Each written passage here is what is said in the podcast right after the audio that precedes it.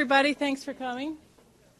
Um, we'll, we'll let the crowd noise die down.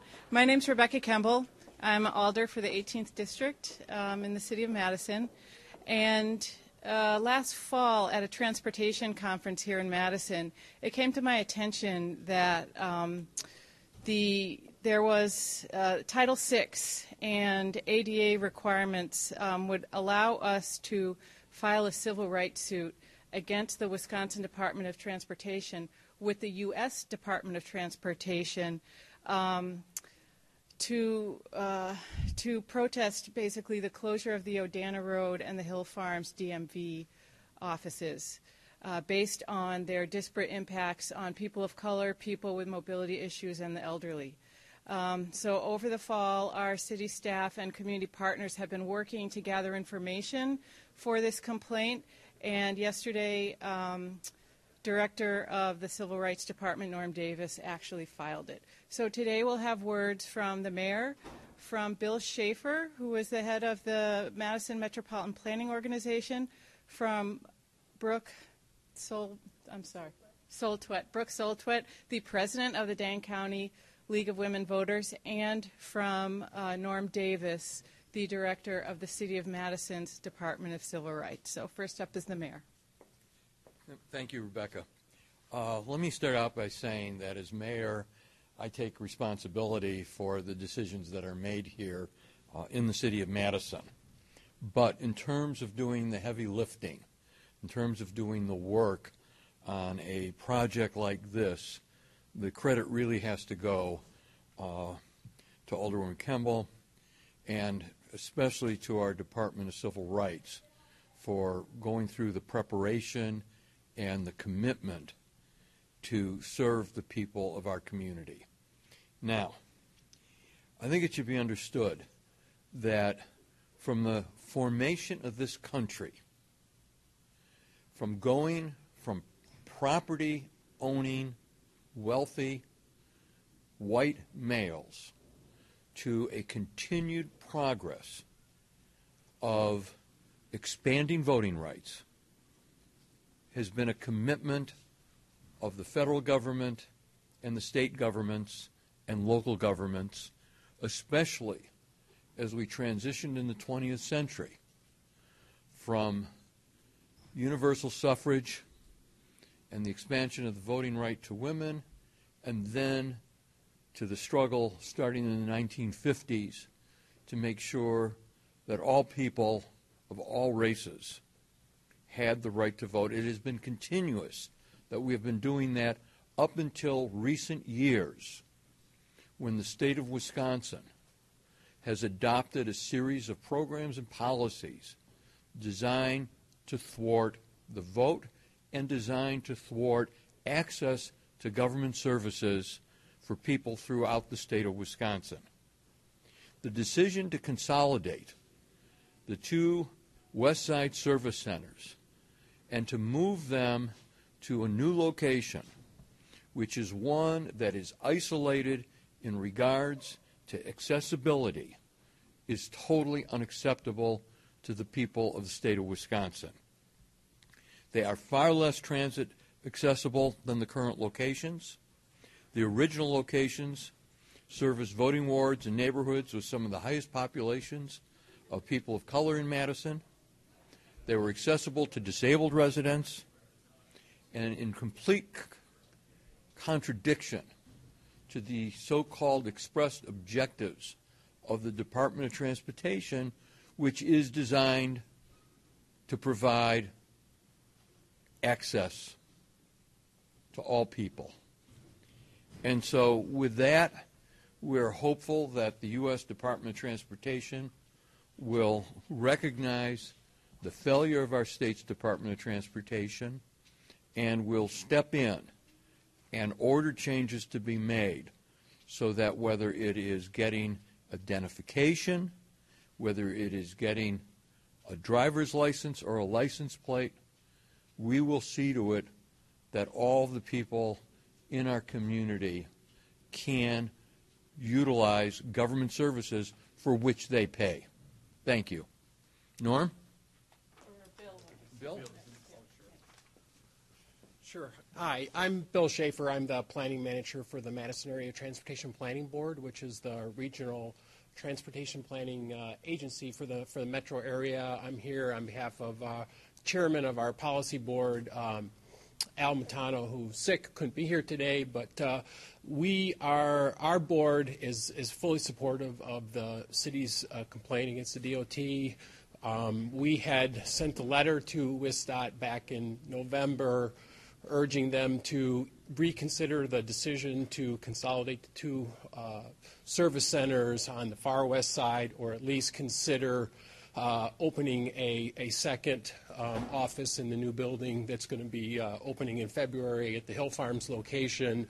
Uh, very concerned about the access to the new facility for, for folks that either don't have a car uh, or maybe even you know, looking for their first license um, or have a, an expired license, they need to get to the facility, and so it is important, very important to have that transit access.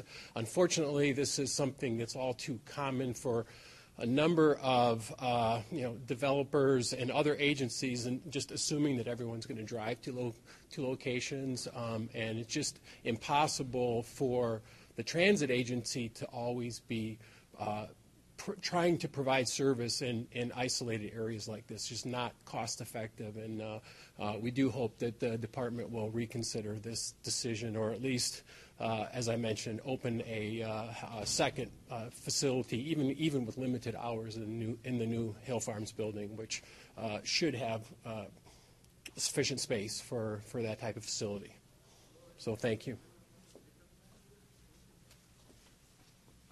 Hello, my name is Brooke Soltwet, and I'm the president of the League of Women Voters of Dane County.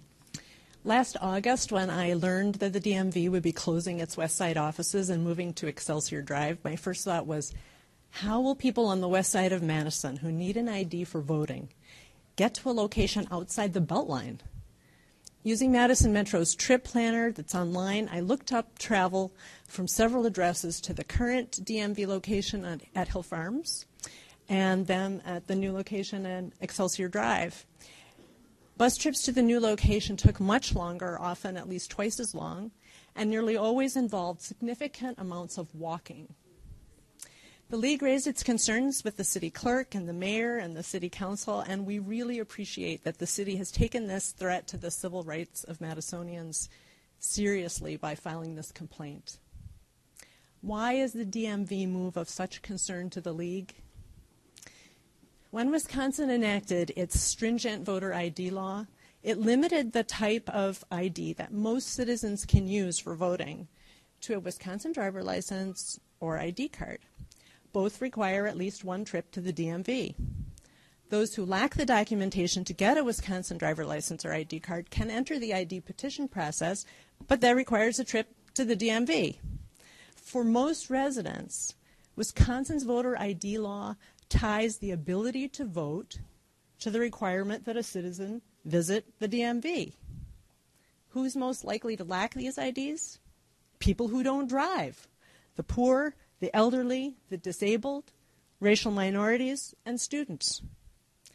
So when the Department of Transportation moves the DMV in the second most populous county in the state to a location that will add a significant burden to the transit dependent citizen's ability to obtain a voter ID, the League cries foul. A study from the UW Madison Center for Elections Research showed that about 17,000 registered voters in Dane and Milwaukee counties were deterred from voting in the last uh, November 2016 election because of the voter ID law. Low income and African American voters were disproportionately affected. In a year when Wisconsin voters will see four statewide elections, beginning with the February 20th primary for um, Supreme Court Justice, the League of Women Voters of Dane County looks forward to timely action from the U.S. Department of Transportation on behalf of transit dependent Madisonians who need to visit the DMV to get an ID to vote. In the meantime, any Wisconsin resident who needs help getting an ID for voting can call the Dane County Voter ID Coalition's hotline at 608 285 2141. Thank you. Good afternoon, everyone. I'm Norm Davis. I'm the Civil Rights Director for the City of Madison. And uh, I want to, first of all, uh, clarify that this, uh, the filing that uh, we made on yesterday is a complaint with the United States Department of Transportation. And you might ask why uh, a complaint to USDOT. Uh, USDOT provides federal funding uh, to the Wisconsin Department of Transportation uh, in the hundreds of millions of dollars. And as a part of that funding, the Wisconsin Department of Transportation is uh, required to ensure uh, that individuals are not discriminated against as it relates to their race, uh, their national origin, their color, or their status as an individual with a disability.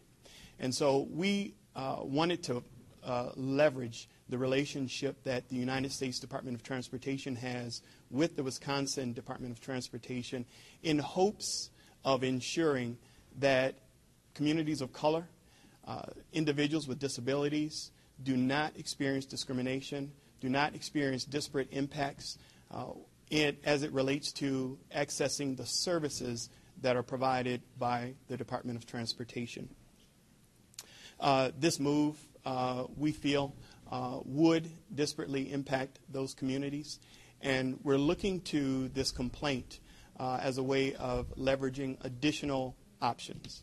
Uh, the ultimate outcome, the ultimate remedies, uh, will be uh, between the United States Department of Transportation and WisDOT. Um, however, uh, we uh, want to be, a, are willing to be a part of that discussion. we expect that the federal government will um, request additional information, and we're prepared to supply them with um, any of the information that they need in making that decision. I want to thank Mayor Paul Soglin uh, for his support, uh, Alder Kemble uh, especially, and the rest of the, the Common Council, uh, the League of uh, Women Voters, the Metropolitan Planning Organization, and also Department of Civil Rights staff for their work every day in ensuring that all individuals have uh, meaningful access to the services in our community.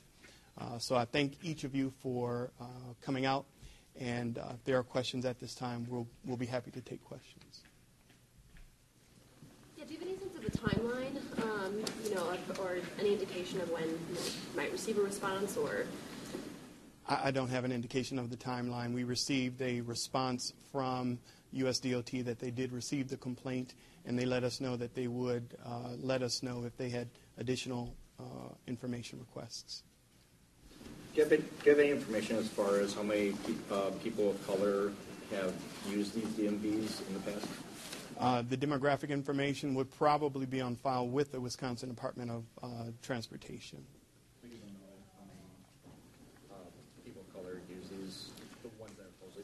What we know is that the, the neighborhoods uh, that were serviced by these two locations were some of the uh, neighborhoods that were the most uh, populated by individuals of color uh, and low uh, income neighborhoods. Uh, so we know that these particular locations were relied upon by communities of color for motor vehicle services. The fourth and fifth pages of the handout has maps that show that. Just to clarify, the complaint is with U.S. DOT or is it with also with the state? The complaint is um, filed with the federal government, the United States Department of Transportation, uh, and the Wisconsin Department of Transportation. It would be the respondent in the complaint. How confident are you, especially with this current administration, that you'll get a response about this? Uh, I feel fairly confident, uh, actually, really confident, uh, because we know that um, there have been uh, other um, actions taken by the federal government in other jurisdictions, other states, uh, in similar matters. And I don't know if you want to speak I, to that. I stepped to the podium to, to um, point you towards a U.S. Department of Transportation settlement with the state of Alabama in 2015. I believe it was the end of 2015, where they were able to have a positive influence on um, stopping the state of Alabama from shutting down DMV offices and restricting hours of operations. So this office is, um, it's a proactive office, the Office of Civil Rights within U.S. DOT, and they have a winning track record against states that have tried to restrict access um, to people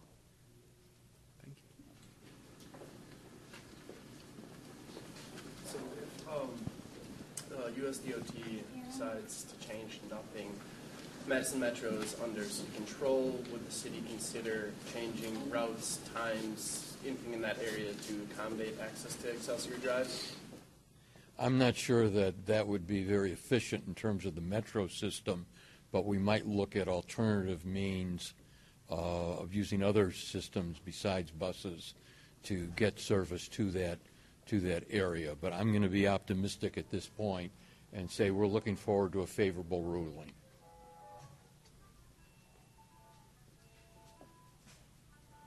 Other questions? Out of curiosity, I did, when was the last time the Department of Civil Rights filed a complaint against uh, a state department? I could not tell you uh, when the last time was. Uh, was would have certainly not been within the last. Uh, well, the Department of Civil Rights is uh, has been established since 2006. Uh, so uh, the Department of Civil Rights has not filed a complaint against a state agency uh, since in that time.